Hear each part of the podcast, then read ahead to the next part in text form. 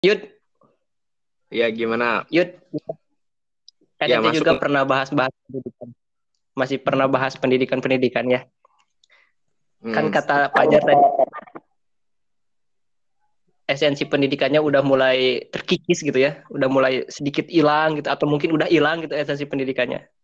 Nah, pandangan ente gimana Jar? Hmm. Eh, Yud buat ya, pendidikan terkait dengan esensi pendidikan ya.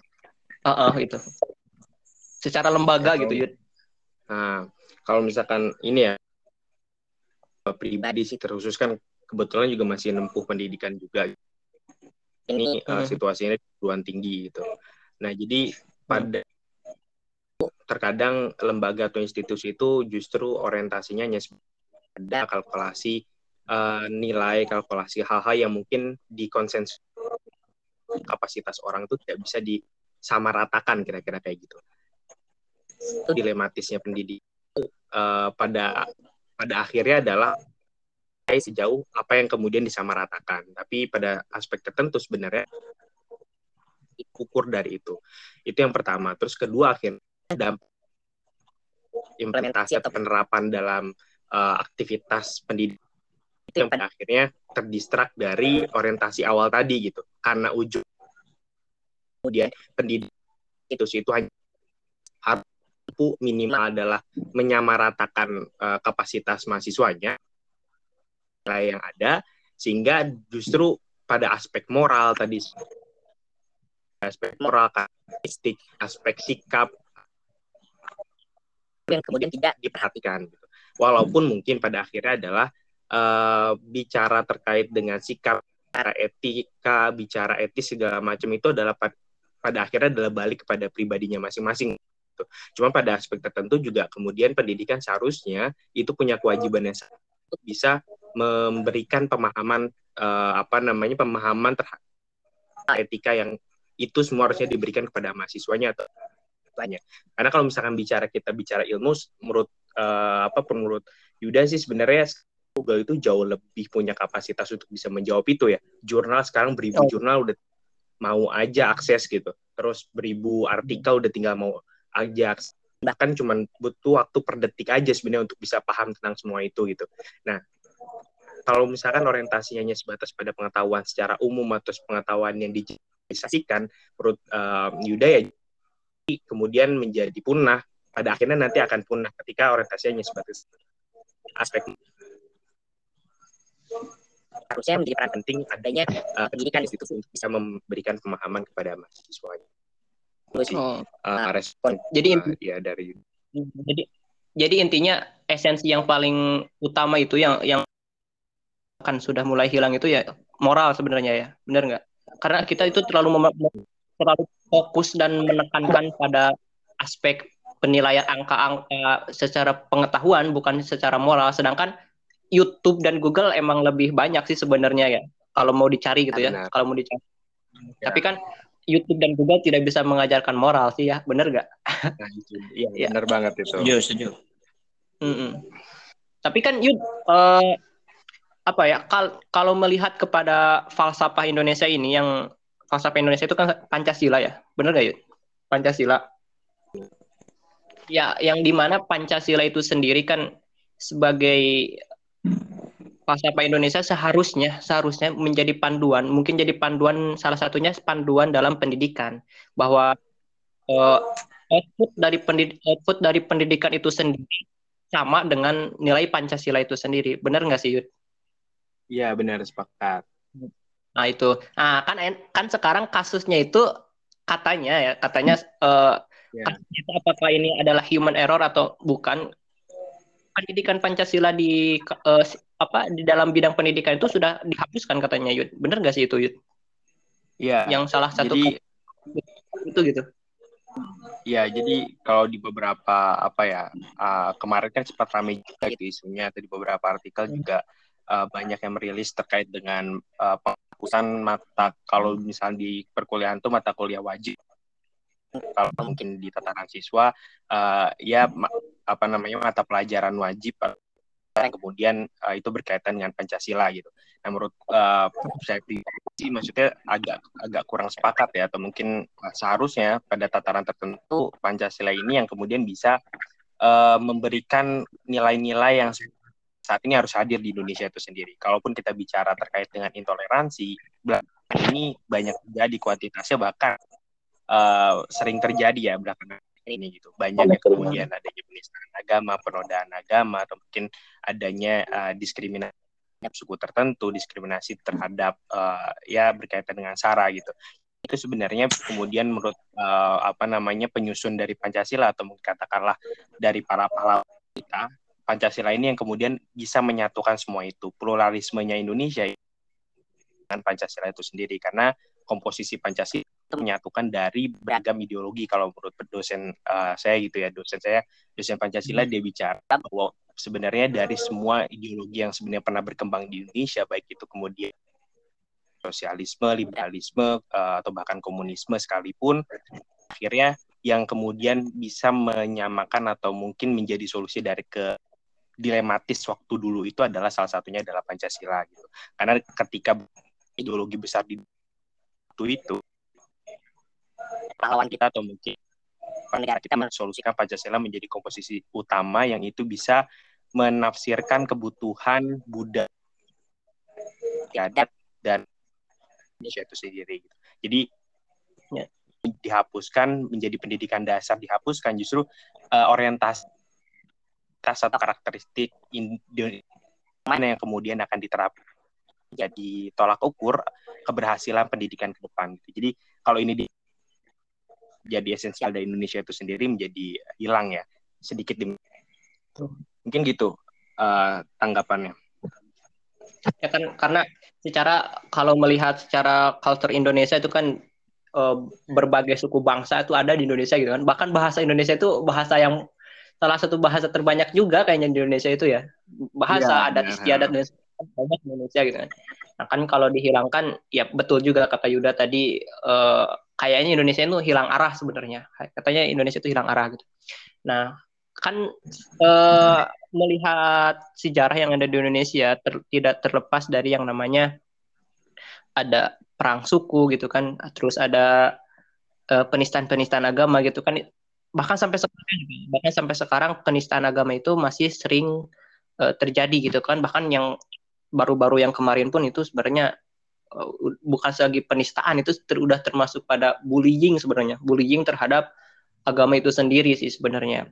Nah kalau melihat fenomena yang yang sering terjadi khususnya penistaan agama yang terjadi di Indonesia ini, apakah itu itu juga salah satu uh, output ketika Pancasila ini tidak diterapkan atau tadi karena hilangnya esensi pendidikan Pancasila itu sendiri gitu pendidikan moral di bidang pendidikan karena semakin hilang Nah, outputnya itu ini gitu, uh, tidak saling menghargai. Apakah ini ini pun jadi salah satu sebab yud, dari hilangnya uh, apa? Hilangnya esensi pendidikan gitu ya, dan hilangnya esensi Pancasila yang entah entah harus seperti apa sih penafsiran Pancasila itu gitu yud.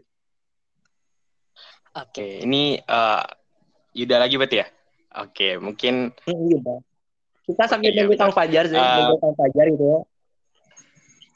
Ya, uh, mungkin ya terkait dengan apa namanya penistaan agama yang belakangan ini banyak hadir atau mungkin ketidak uh, toleran ya banyak masyarakat Indonesia terhadap perbedaan kira-kira baik itu dalam aspek kepercayaan, keyakinan ataupun ku adat dan berkaitan dengan gitu. Itu sebenarnya uh, bisa diidentifikasi ketika pendidikan atau bahkan saat ini mungkin dampaknya belum terasa karena mungkin baru hari lalu atau beberapa bulan lalu itu menjadi wacana. Bahkan sebelum itu dihapus intoleransi itu peningkatannya begitu tajam. Apalagi pada saat bersama pendidikan dasar Pancasila itu sendiri dihapuskan itu kita nggak bayangkan ya mungkin tiga tahun ke apa gitu. Apalagi di tengah uh, posmo ini di tengah hidup yang apa namanya situasi pada saat bersamaan kita di era globalisasi seperti ini gitu, di mana pada saat bersamaan ya kita bisa dengan mudah uh, mobil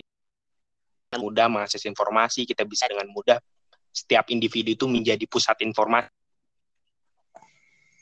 pada saat bersamaan ketika justru uh, intoleransi ke depan akan selalu meningkat gitu itu ya uh, apa kita nggak akan mungkin bisa membayangkan atau tadi nggak bisa membayangkan ya. gimana dua tiga tahun ke depan generasi kita ketika pancasila ini dihapus.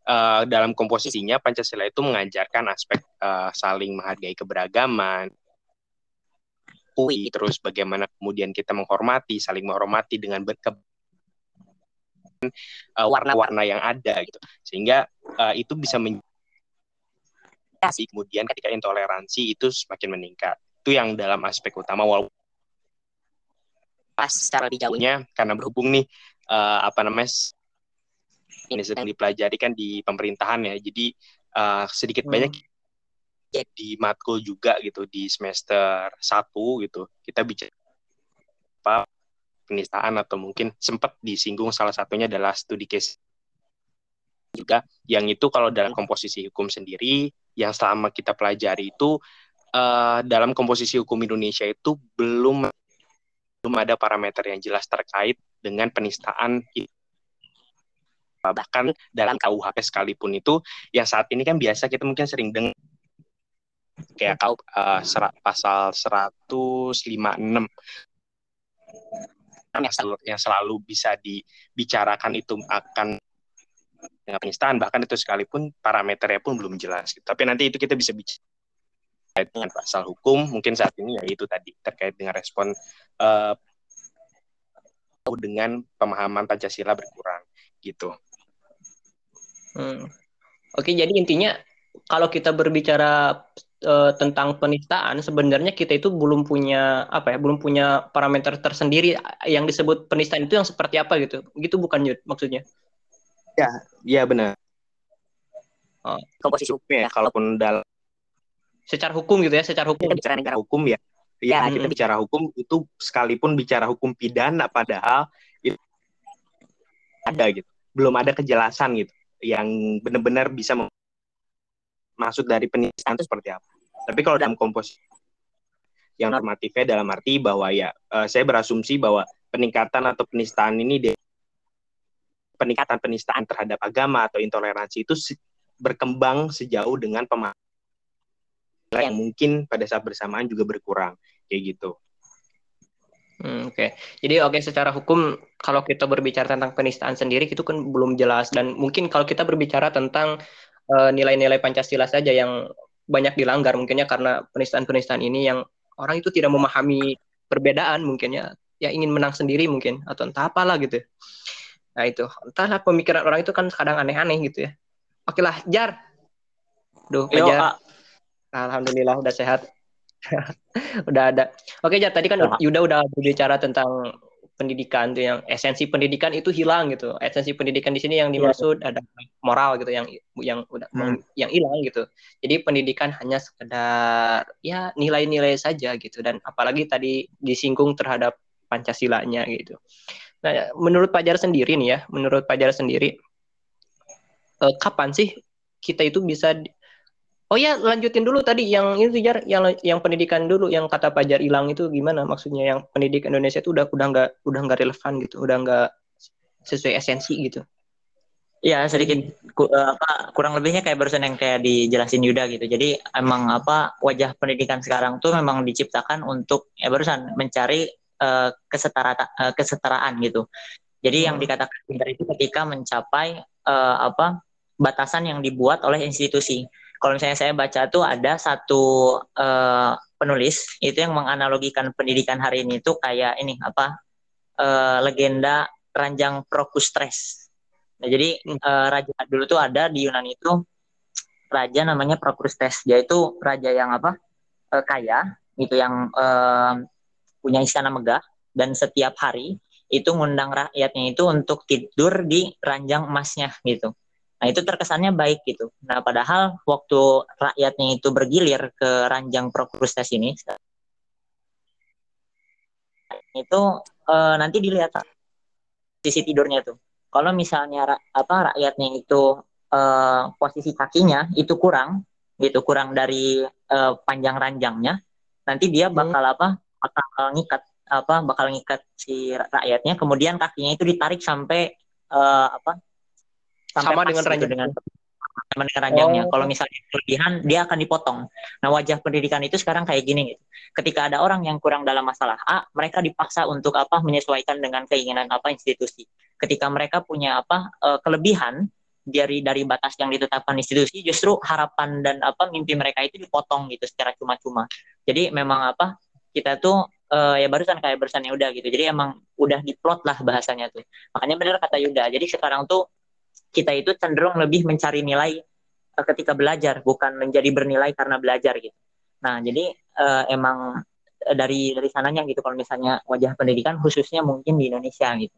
Soalnya saya tuh emang ya ada tuh saudara saya itu sepupu saya itu dia S1 cuman hmm. waktu ngasihin apa judul skripsi ditolak mentah-mentah sama dosennya katanya ini pembahasan S3 kamu belum ini gitu udah uh, hmm. apa terus cari pembahasan yang lebih sederhana.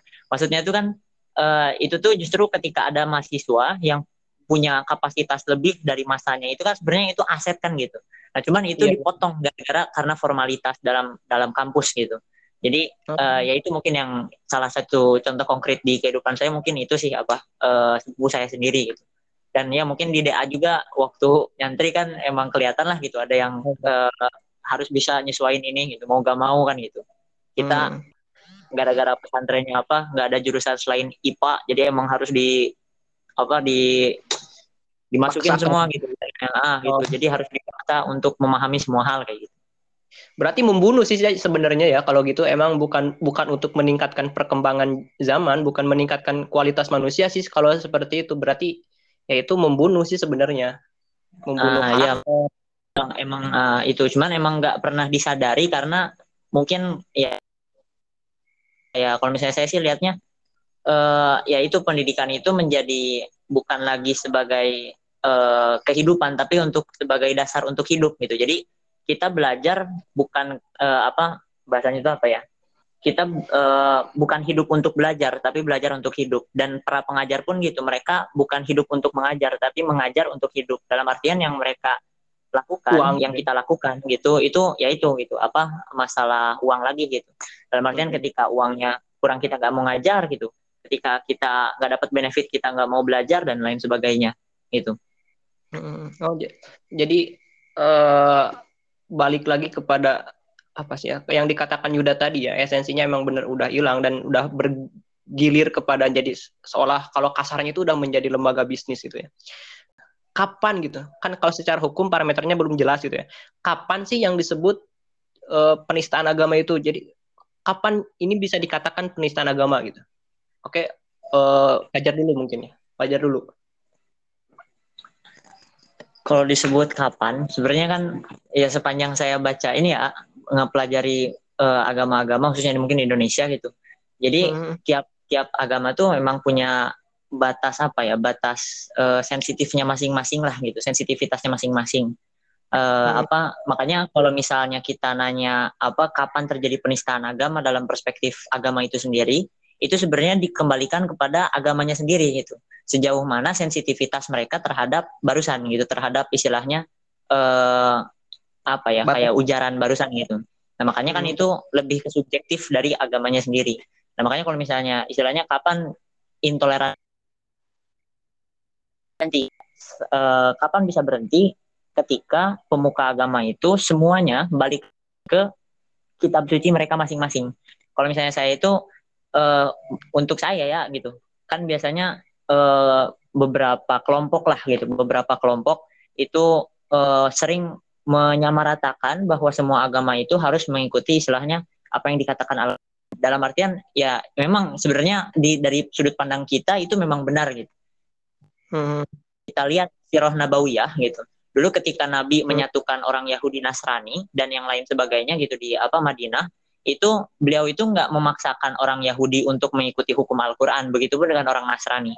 Ketika ada yang apa e, orang Yahudi waktu itu mencuri, dia datang ke Nabi. Nabi, saya harus dipotong tangannya. Oh, jangan dulu kata Taurat gimana? Gitu kata Nabi gitu. Makanya arruju ila kitabihi gitu. Jadi kembali ke kitab sucinya masing-masing. Kalau misalnya agama Islam ya balik lagi ke Quran gitu. Kalau misalnya apa agama Kristen yang balik lagi ke Bible. Kalau misalnya apa uh, Hindu balik lagi ke uh, catur weda dan seterusnya. Soalnya kalau misalnya yang lihat gitu, uh, kalau misalnya saya lihat itu dari setiap agama, khususnya ajaran yang diajarkan kitab suci yang berhubungan dengan apa sosial kemasyarakatan, yang hubungannya dengan hablum minan nas gitu, itu sama hmm. gitu. Jadi ngajarin tentang perdamaian, ngajarin tentang apa menghormati sesama gitu. Nah, makanya kapan toleransi agama itu beres, yaitu ketika orang-orang itu balik lagi ke ajaran kitab sucinya masing-masing gitu. Hmm. Nah, cuma okay, kalau misalnya ditanya kapan terjadi, itu balik lagi ke pribadinya karena biasanya karena kalau misalnya kita saya punya nih ya, saya punya temen itu lintas agama dan kita hmm. istilahnya sering ngejadiin joke eh, apa agama itu tapi bukan bukan jadi sebuah penistaan gitu. Karena memang konteksnya itu kita udah dekat gitu. Jadi istilahnya cuman saling saling senggol lah gitu. Kalau misalnya mungkin eh, yang masyhur di Indonesia mungkin apa kayak eh, apa sih Muhammadiyah garis lucu kan itu istilahnya kita oh, membawa okay. satu hal yang terlihat sensitif tapi ke dalam ranah yang lebih uh, apa lebih humor lah gitu bawaannya tuh gitu. Jadi nggak ada nggak ada ketersinggungan yang lain sebagainya gitu. Hmm. tapi kan jar sekarang itu kan kalau apa ya dengan dengan perkembangan zaman sekarang itu media sosial yang semakin ramai dan lain sebagainya kalau kalau saya pribadi nih yang baca-baca nih terhadap salah satu video penistaan agama itu kan yang yang terjadi sekarang tuh kan komenannya bawah di bawah uh, di di bawah itu komenannya banyak gitu. Termasuk komenannya itu bukan dari orang-orang nggak tahu ya, saya nggak tahu apakah dia muslim atau enggak, cuman dari segi bahasa dia memposisikan diri sebagai agama apa gitu. Contohnya saya saya lihat bacanya itu komenannya itu dia memposisikan diri sebagai uh, eh, non muslim gitu, sebagai non muslim. Dia bilang bahwa gini nih kalau kalau minoritas selalu tersudutkan uh, ketika ada yang sedikit sedikit dianggap penistaan agama dan lain sebagainya gitu kan. Justru justru ini yang akan menjadi bumerang tersendiri yang akan menjadi masalah baru tersendiri yang ini tuh harus diselesaikan dengan secara uh, apa ya dengan secara dingin gitu. Diselesaikan dengan secara dingin gitu. Karena kalau sudah pergolakan di masyarakat apalagi di media sosial itu akan sangat sulit. Nah untuk menanggapi hal ini ya untuk menanggapi hal ini bagaimana sikap pemerintah atau uh, bagaimana sikap hukum terhadap laporan-laporan seperti ini apakah harus tegas atau enggak gitu ya? Gimana jar? Menurut Pajar gitu. Kalau dari pemerintah? Uh -uh. ini kalau misalnya saya juga sebenarnya masih bingung kalau misalnya tentang itu. Soalnya kan uh, kalau misalnya kita ngebicarain tentang media sosial yang bikin bingungnya orang-orang itu kan masalah kita nggak punya contohnya regulasi khusus bahwa setiap orang itu hanya boleh memiliki satu akun kan gitu jadi kadang gitu aku pernah baca bacalah gitu artikel sama buku ada orang yang memang istilahnya tuh uh, istilahnya kayak gini ya. Kalau misalnya contoh di uh, di real life gitu, di kehidupan nyata ketika ada orang yang paham tentang psikologi kepribadian, dia bisa mem, apa memposisikan dirinya itu di hadapan orang lain itu dengan beda-beda apa beda-beda topeng lah gitu ketika kasih A sikapnya kayak gimana ketika si B kayak gitu. nah yang terjadi di media sosial sekarang itu yang beberapa orang yang kayak gitu gitu. Jadi istilahnya bahkan yang lebih parahnya tuh saya tuh baca ada orang yang memang sengaja lagi ini apa ngasah kemampuan apa psikologinya dengan pura-pura jadi orang lain. Emang apa ngasih isu kontroversial gitu istilahnya uh, tentang itu. Cuman dia memposisikan gimana caranya biar orang lain itu bisa nggak percaya sama dia. Kalau misalnya dia per, uh, mereka percaya berarti dia berhasil gitu untuk menguasai satu bidang ilmu kayak barusan yang tentang psikologinya gitu. Nah Cuman kalau oh. misalnya ya gitu, jadi istilahnya tuh uh, dia tuh sebenarnya bukan bukan ya kayak barusan kata gitu. Dia kelihatannya memposisikan sebagai non muslim. Padahal dia itu pura-pura jadi non muslim gitu. Mungkin lagi hmm. apa membela, membela hak orang non muslim atau gimana gitu. Cuman karena barusan kalau misalnya ngobrolin tentang media sosial, aspek tanggung jawab dalam berargumentasi itu hilang gitu selama saya hmm. berdiskusi sama debat di dalam media sosial itu gampang banget kaburnya gitu ah. Beda kan kalau misalnya kita debat face to face gitu. Dia nggak bisa kembali yeah, yeah. ke mana-mana. Misalnya debat di apa uh, contohnya diskusi di media sosial ya tinggal live atau just read gitu kan. Itu beres gitu. Nah yeah, itu yeah. yang jadi tanggung jawabnya itu hilang. Nah makanya itu dijadikan apa sebagai uh, satu jalan lah bagi mereka istilahnya untuk barusan gitu. Jadi istilahnya tuh nggak ada aspek uh, tanggung jawab dalam berargumentasi gitu. Apalagi yang halnya yang sensitif kayak barusan. Nah sekarang peran pemerintah kayak gimana? Terus terang saya juga bingung gitu. Kalau misalnya pemerintah memang apa harus regulasinya satu orang harus punya satu akun, itu itu kan berarti membatasi kebebasan berpendapat sebenarnya gitu istilahnya terus kalau misalnya nggak disikapi tegas pun gitu itu juga jadi permasalahan nah kalau misalnya saya justru uh, solusinya kayak gimana sebenarnya itu dimulai dari pendidikan paling awal gitu dari pendidikan keluarga nah justru kalau misalnya saya ngobrolin generasi ya gitu saya tuh cenderungnya tuh lebih lebih interest untuk ngomongin tentang ilmu parenting daripada ngurusin generasi yang udah ada sekarang karena generasi yang ada sekarang itu hasil dari bahasanya kasarnya gitu. Istilahnya kegagalan dari parenting di zaman dulu. Makanya kalau misalnya hmm. kita untuk generasi baru, kita harus memperhatikan parenting sekarang kan ngobrolin tentang pernikahan ya. Sekarang itu hmm. banyak banget pernikahan di usia dini. Di mana riset itu banyak yang istilahnya ngomong bahwa memang uh, memang diperbolehkan itu baik apa contohnya di dalam uh, sudut agama atau gimana. Cuman tetap kita nggak bisa ngelupain tentang aspek psikologi uh, orang-orang di zaman sekarang. Nah, gitu. Hmm. Jadi kadang ada, ada yang terkena baby blues gitu. Orang yang istilahnya tuh belum siap punya anak tapi ternyata punya anak. Akhirnya apa? Anaknya di, dilepasin gitu, Pak. Dikasih game terus istilahnya yang penting nggak nangis gitu, yang penting apa anteng gitu. Dia dilepasin dan akhirnya dia tumbuh sebagai anak yang dididik oleh Google gitu bahasanya tuh dididik oleh teknologi. Nah, ketika udah besar kita kerepotan gitu karena mengatur anak yang udah dididik dengan cara yang salah. Makanya kalau misalnya saya ngobrolin tentang generasi, sebenarnya lebih baik kita itu ngurusin uh, orang-orang yang generasi baru yang akan lahir gitu. Nah, genera generasi yang bakal tar lagi nikah gitu, ah. Jadi oh. ngebimbing gitu yang akan nikah. Kalau misalnya kemarin saya apa uh, di pernah ya ikut lomba di UPI itu salah satu judulnya itu itu jadi untuk menyiapkan generasi emas di tahun 2040 Indonesia emas di tahun di tahun 2040 itu yang harus kita sasar itu bukan apa bukan mereka yang baru lahir sekarang gitu tapi mereka yang istilahnya nanti di tahun 2000 berapa gitu ya e, pokoknya nanti waktu di 2040-nya itu mereka punya anak dengan usia 10 tahun. Dia beri kurang lebih 2030 mereka nikah gitu.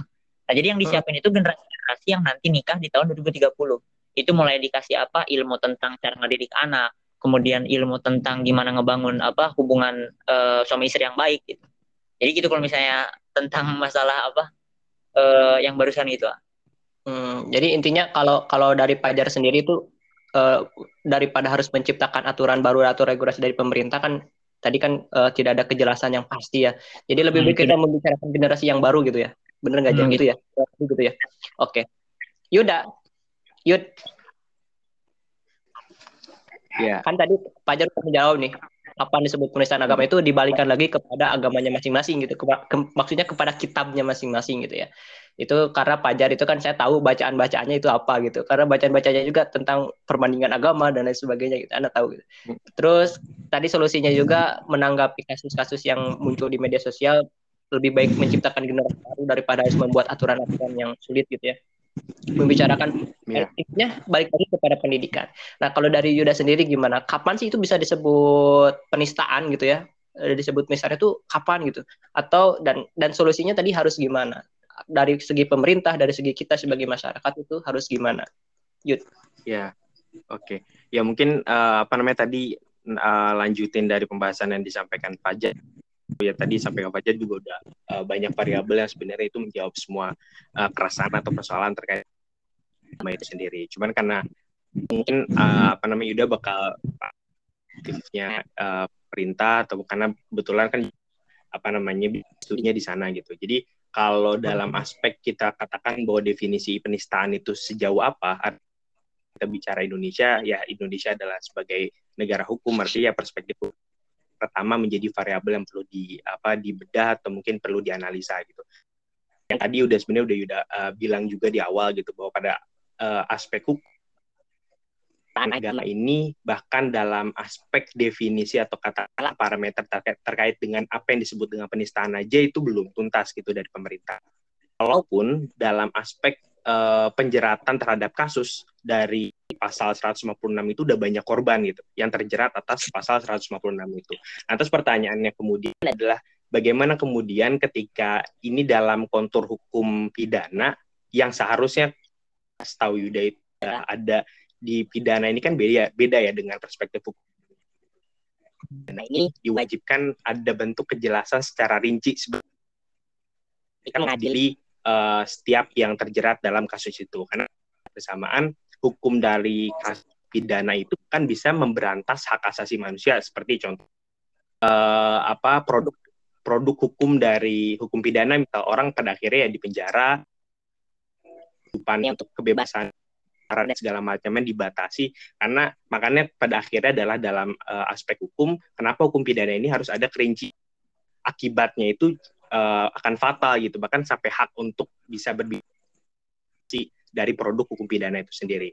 Nah itu itu satu ya jadi uh, gimana kemudian kita bicara terkait dengan penistaan gitu. Uh, sebenarnya kejelasannya seperti apa? ini mungkin uh, menjadi satu dilematis juga dalam uh, apa namanya catatan hukum gitu ya. Walaupun sebenarnya kemarin juga uh, di Kastrat juga kebetulan lagi kaji juga terkait dengan persoalan uh, penistaan ini sendiri gitu. Mungkin kita juga waktu itu dalam kajian kita uh, salah satu uh, studi case-nya itu mas terkait dengan kesehatan uh, yaitu dia cowok secara identitasnya dia cowok cuman waktu dia diperkarakan gara-gara uh, mandiin jenazah perempuan gitu yang itu dianggap oleh suaminya itu berupa penistaan terhadap uh, ajaran agama sebagai tidak muhrim gitu.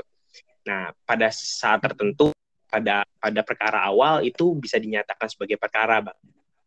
Sam itu. Cuman pada akhirnya pengadilan memberhentikan uh, kasus itu dengan alasan apa? Dengan alasan bahwa terdapat tiga identifikasi kriteria dari pasal 156 yang tidak terpenuhi.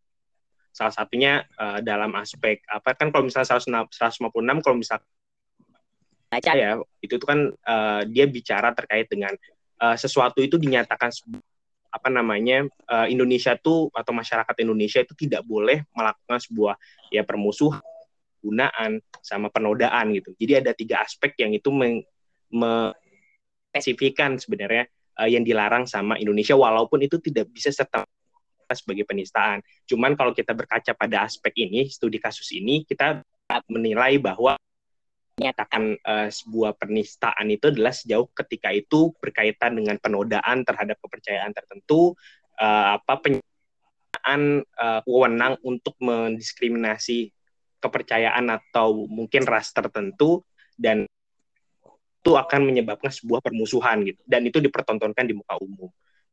Walaupun kalau kita lihat catatan hukumnya ini uh, banyak juga ahli hukum yang uh, delay bisa tapi ini dalam waktu dekat yang mungkin bisa dijadikan gambar. Ini menjadi alasan uh, hakim memberhentikan kasus yang uh, tenaga kesehatan itu gitu. Jadi kalau kata hakim yang memutuskan itu bahwa ini tidak terbukti identifikasi tadi sehingga ini tidak bisa dinyatakan sebuah pelanggaran atau katakanlah menurut suaminya kayak anak tertentu kayak gitu itu uh, dalam komposisi hukumnya gitu nah tadi uh, kita bicara apa namanya uh, dalam aspek uh, uh, ya tadi katakanlah di media sosial gitu tadi sepakat banget dengan apa yang diungkapkan sama ya gitu karena pada saat hmm. tertentu ya di media sosial ini kita nggak bisa men kita bisa menakar orang yang sedang kita ajak diskusi atau bicara itu adalah semurni-murninya dan sewujud yang bersangkutan kira-kira gitu. Bahkan bisa dinya, bahkan bisa bahkan bisa ataupun cenderung manipulatif atau bahkan kita bisa menjadi sosok yang berbeda di media sosial gitu. Katakanlah ya. Bahwa tidak terikat diskusi itu, kita bisa kapan saja live, kita bisa kita bisa kapan saja mengungkapkan berbagai uh, pernyataan dengan tanpa menjawabkan setiap pernyataan itu itu yang kemudian menjadi potensi terjadinya sebuah uh, diskriminasi, uh, intoleransi gitu. Karena pada saat bersamaan ya atau masyarakat tidak memiliki tanggung jawab untuk bisa mempertanggungjawabkan pernyataannya dan bahkan bisa dengan mudah untuk kabur itu sendiri gitu. Jadi sebenarnya uh, ketika di media sosial akan banyak cenderung akan mudah melakukan hal itu gitu. Makanya kalau di negara ya, walaupun katakanlah Indonesia ini kan kalau dinyatakan sebagai apa namanya hukumnya ini kan kita lex scripta ya. Itu tertulis gitu. Tapi dalam aspek tertentu hukum adat juga dibiarkan untuk apa berkembang di Indonesia kira-kira gitu. Nah hmm. uh, bagaimana kemudian norma kesadaran kemudian dihadirkan di masyarakat ini harusnya berkembang. Rasa uh, jawab rasa uh, apa itu harus kemudian ditanamkan kira-kira. Nah makanya benar tadi solusinya ketika itu kan pada uh, pendidikan awal atau pendidikan primer ya kalau di sosiologi kan pendidikan itu adalah keluarga itu sendiri gitu. Nah uh, keluarga yang harus bisa kemudian semua itu. Dan itu tadi benar kata Fajar gak bisa kemudian itu bisa dibentuk manusia yang katakanlah udah berumur uh, katakanlah remaja atau mungkin gitu. Tapi itu harus bisa diterapkan dalam uh, sekecil mungkin atau sedini mungkin katakanlah gitu. Yang pada saat bersamaan itu masih menjadi bahan olahan untuk bisa dibentuk kemudian menjadi orang seperti apa gitu.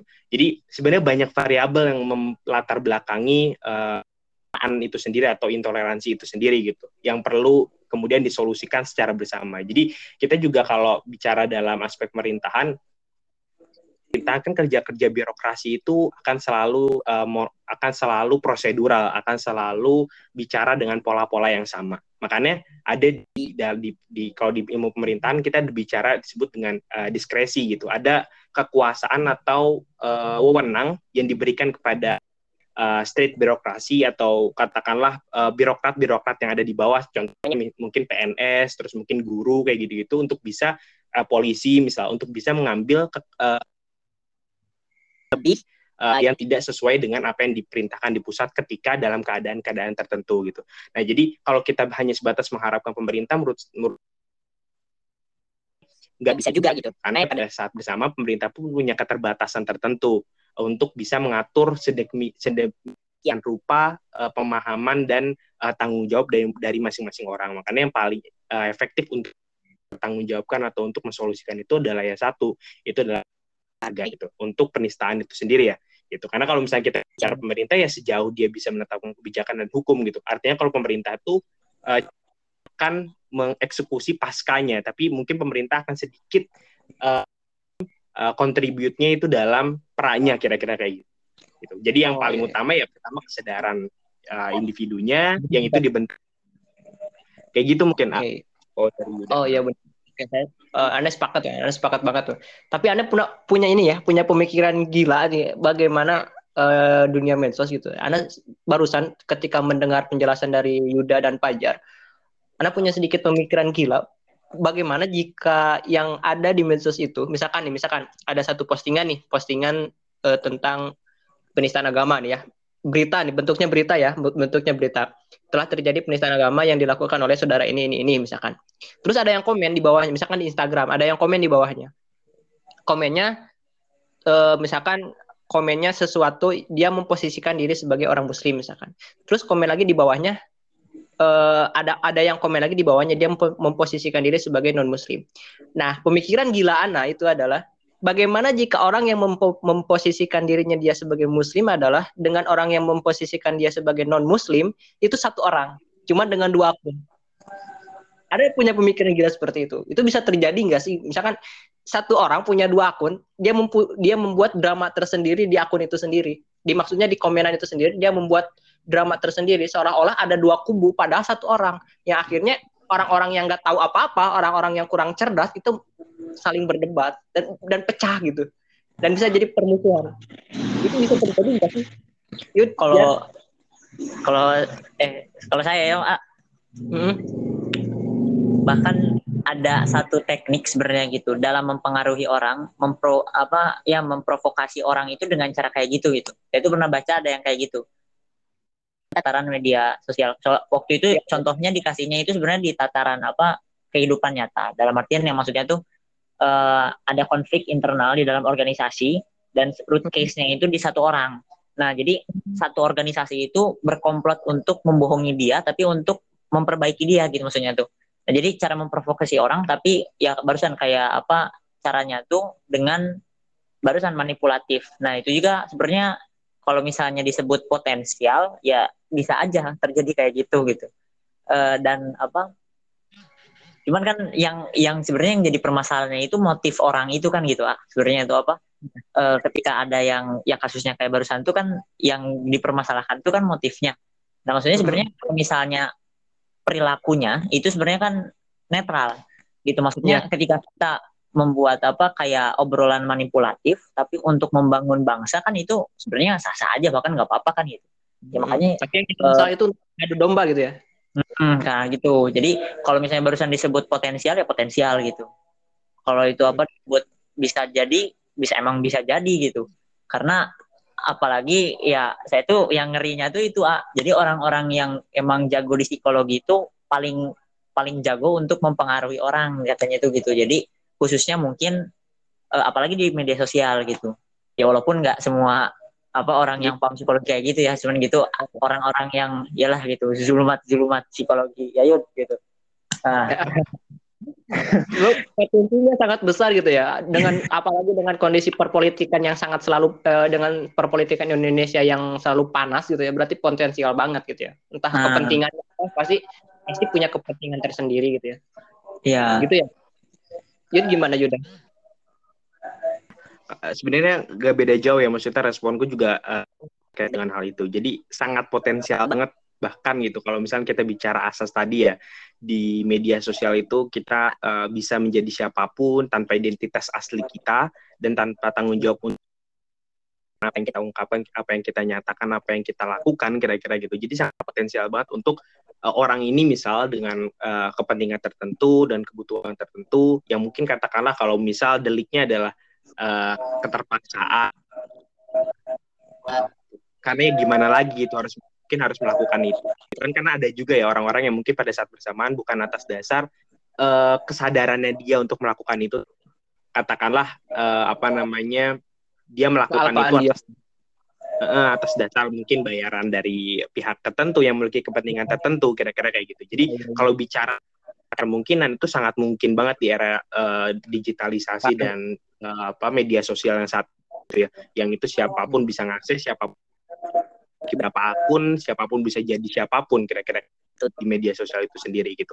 Karena ya tadi uh, apa namanya uh, walaupun Yuda gitu ya uh, aspek atau mungkin bahasan tentang agama sangat mungkin dan hal yang paling mudah untuk diprovokasi kita bicara agama adalah kita bicara keyakinan gitu. Kita bicara agama adalah kita bicara hal yang sudah ditanamkan dalam jadi ketika uh, kepercayaan kita atau keyakinan kita pada saat bersamaan disenggol katakanlah dengan hal-hal yang tidak sepantasnya dia ucapkan, dia lakukan, dia perbuat kira-kira ya dengan mungkin dengan sendirinya atau mungkin dengan nalurinya kita pun akan membela itu gitu. Jadi logika itu dan naluri itu yang kemudian oleh Eh, aktor-aktor uh, yang punya kepentingan tertentu dan apalagi di Indonesia uh, politik identitas terus persoalan-persoalan Indonesia sebagai negara yang uh, katakanlah uh, agamis gitu ya itu kan artinya bahkan agama ini akan dengan mudah dibenturkan atas kepentingan orang-orang tertentu. Kalaupun kita bicara politik, kita bicara ya di aspek politik itu hal apa lagi sih yang paling mudah untuk diterjemahkan oleh setiap orang? Bahkan orang yang katakanlah mohon maaf mungkin dengan kan ya maaf ya misal di tingkat pendidikan yang cenderung rendah atau mungkin bahkan tidak berpendidikan kira-kira gitu. Mungkin berikan reaksi dari setiap pihak tanpa memandang pendidikan tanpa memandang strata ekonomi. Paling mungkin setiap orang tuh bereaksi terhadap isu tertentu yaitu cuman ya mungkin katakanlah cuma gitu karena pada saat bersamaan ya, orang dengan ya. tanpa pendidikan sekalipun, ya orang dengan tanpa pendidikan sekalipun, orang dengan tanpa uh, kepemilikan atau mungkin katakanlah strata terendah sekalipun, ya di Indonesia ini mereka punya kepercayaan dan mereka punya keyakinan gitu. Sehingga ketika keyakinan ini dijadikan bahannya untuk dibenturkan, uh, ya artinya semua entitas, semua masyarakat Indonesia akan uh, apa akan tersindir atau mungkin akan uh, apa ya ter terusik dengan semua itu gitu.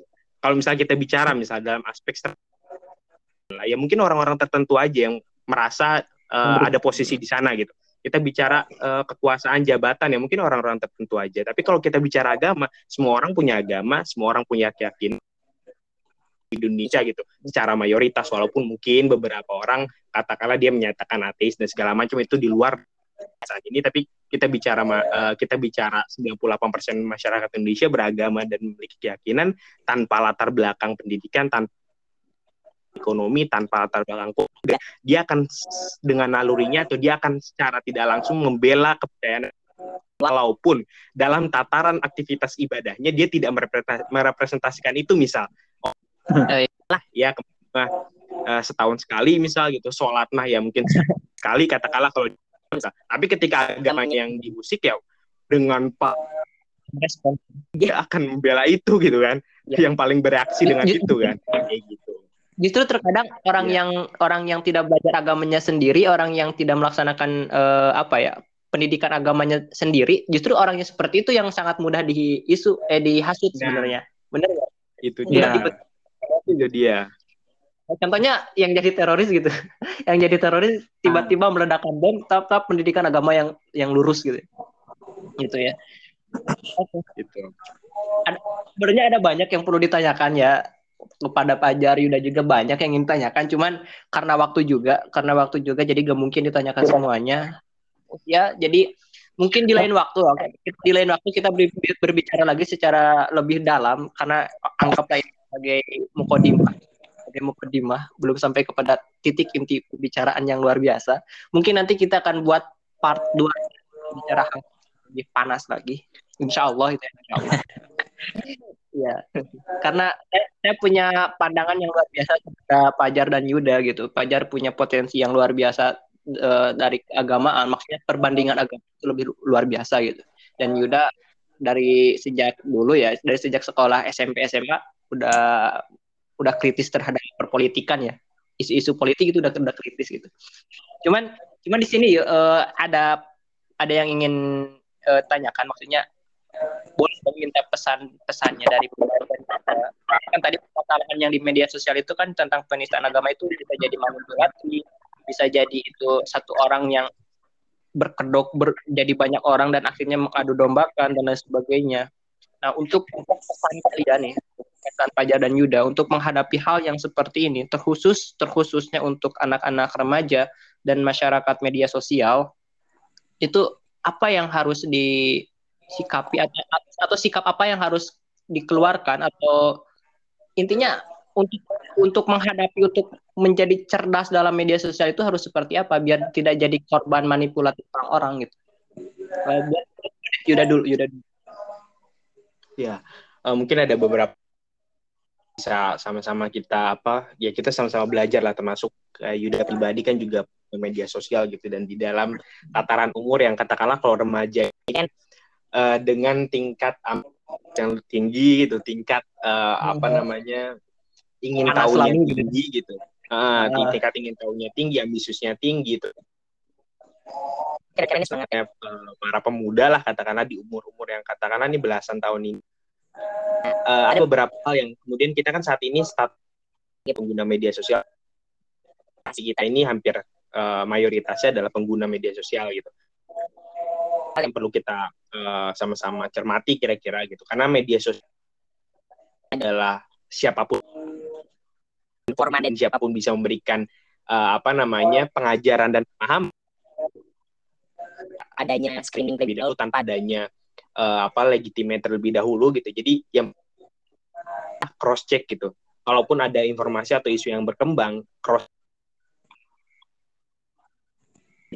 ya terkait dengan uh, informasi yang berkembang itu apakah benar? kenyataannya seperti itu ataukah justru ada yang diseleweng? Uh, apa? di media sosial terakhir banyak di media sosial ini orang itu gitu dengan apa yang terjadi. Dia baru lihat judulnya aja dia udah langsung merespon bla bla bla bla. Dia berkomentar segala macam. Pada kira-kira gitu. Jadi konsep menjadi yang satu. yang utama. Kedua adalah uh, yang perlu di ini ya di itu adalah kedua uh, tingkat emosi kita ketika menggunakan media sosial itu sendiri. Uh, bagaimana kemudian yang harus dilakukan di media sosial kita harus paham. Maksudnya menyadari betul bahwa apa yang kemudian akan kita lakukan atau apa yang kemudian akan kita tanggap gitu. ketika kita uh, apa namanya menentukan pilihan dengan pertimbangan yang penuh. Karena yang akan berakibat atau uh, menjadi semua itu adalah diri kita sendiri bukan nama kita yang di media sosial. Jadi pemahaman itu juga di, di apa dipenuhi. Terus yang ketiga uh, ya tadi. Cenderung banyak dikatakan oleh orang banyak katakanlah gitu tingkat pun itu menjadi pengaruh juga gitu. Karena yang media sosial uh, akhirnya uh, tingkat literasi uh, apa namanya iya dalam arti ketika kita mengcross check informasi mengcross check uh, apa namanya berita yang gitu. itu kan kemudian tingkat literasi kita yang kemudian diuji. Jadi uh, setiap pengguna media sosial juga harus minimal untuk mempercayai sesuatu yang ada di media sosial tuh jangan terlalu mudah asasnya bahwa setiap yang ada di media sosial tuh terkadang atau cenderung bukan dirinya atau bahkan dia bisa lari kapan pun dengan tanpa atas tindakannya gitu jadi kita harus juga mem jadi kita mewaspadai semua apa yang disuguhkan di media sosial gitu. Jadi perlu kita cross check masih sedalam-dalamnya kita perlu kaji esensinya kira-kira kayak gitu. Walaupun jika memang uh, apa namanya itu butuh waktu yang lama ya minimal dengan tidak langsung reaktif, tidak langsung merespon hal-hal yang baru terjadi uh, secara kasat mata kira-kira kayak gitu. Jadi perlulah pendalaman lebih membaca benar gak sih uh, informasinya seperti itu. Mungkin itu sih. Setidaknya jangan jadi orang yang apa yang latah gitu ya, yang latah terhadap informasi gitu ya. Nah, jadi muncul langsung langsung, langsung forward. Jar, gimana Jar? Dari Pajar nih Jar. Ya, uh, kurang lebih sama sih ya. Cuman uh, kalau misalnya ini paling summary-nya aja. Jadi uh, apa di bukunya apa sih itu uh, filosofi teras itu karya Henry Manampiring buku apa aja apa buku apa buku apa filosofi teras filosofi teras. Oh filosofi teras. Oh iya ya ya jadi beli ngasih apa ngasih rumus. Kalau misalnya hmm. kita uh, dapat satu fenomena apa ataupun kita lagi ya kalau misalnya di sini mungkin lagi bersosial media lah gitu. Hmm. rumusnya itu star gitu. Star, apa? Star star bintang bintang. Star. oh iya, iya. Bintang. Nah S-nya itu stop. Jadi ketika kita dapat nemu eh, fenomena ataupun kita dapat satu berita jangan langsung diapa-apain jangan langsung direspon tapi stop dulu. Kita berhenti dulu. Nah udah beres stop terus think gitu. Dipikirin tentang masalahnya ini kira-kira dari siapa sumbernya. Kemudian uh, kayak barusan kata Yuda jadi pendalaman lebih. Nah, terus beres uh, beres di itu A-nya itu uh, apa sih assessment dinilai. Baru ketika ketika udah apa ada pendalaman lebih baru nanti dinilai. Ini itu berita itu benar atau enggak baik atau enggak nah baru setelah itu R-nya itu respon. Jadi tahapan itu. Jadi kalau misalnya kita dapat fenomena atau apa pun stop dulu dipikirkan dinilai baru kita respon gitu. Dan itu lebih lebih bertanggung jawab lah gitu. Ke depannya kalau misalnya uh, kata Yuda ya istilahnya kita emang bahasanya tuh kayak punya kesadaran sendiri dan istilahnya kita tuh tahu bahwa setiap respon yang kita lakukan itu bakal balik lagi ke kita gitu. Itu aja sih. Oke oke oke masya allah luar biasa banget ya. Luar biasa dari perbandingan agama dan pemerhati politikan Indonesia gitu ya ada banyak pesan yang bisa kita dapatkan. Masih banyak yang ingin ditanyakan, tapi semoga di lain kesempatan kita masih bisa diberi kesempatan untuk kembali berbincang ya, karena itu kalau berbicara Indonesia itu kayaknya nggak ada habisnya, bener nggak? Berbicara Indonesia itu kayak nggak ada habisnya. Nah, cuman dicukupkan sekian aja dulu ya, cukupkan sekian aja buat teman-teman. Makasih buat waktunya, Fajar sama Pramuja Yuda. Semoga tetap terus berkarya. Uh, buat ya. teman-teman yang mendengarkan podcast ini, Kang Fajar ini punya buku apa Jar buku MT itu um, menjadi muslim pilihan. ya. ya. Jadi okay. muslim yang yang jadi muslim pilihan ya, bukan dari keturunan. Jadi bu, intinya kita itu jadi muslim bukan karena keturunan tapi karena pilihan kita karena akal kita menentukan keimanan itu ya. Intinya gitu garis besarnya ya. Dan buat teman-teman yang ingin tahu apa di dalam bukunya itu silahkan bisa dikontakkan kepada apa Jar? Pajar ya. IG-nya ya, apa boleh, IG IG Pajar. Mufasir ya? Eh bener gak sih? Muhammad Fajar Sidik gitu, Mufasir ya? Pokoknya nanti lah di IG-nya Fajar, Mufasir, bisa kalian DM kalau mau buku.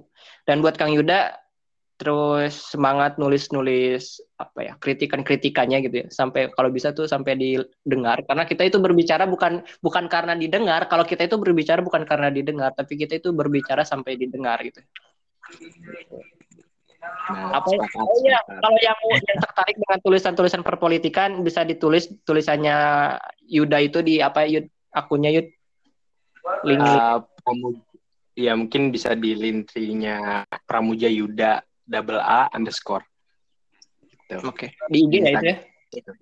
Iya Instagram, Instagram ya? nanti ada kok di bio-nya. Oke, okay. gampang gampang.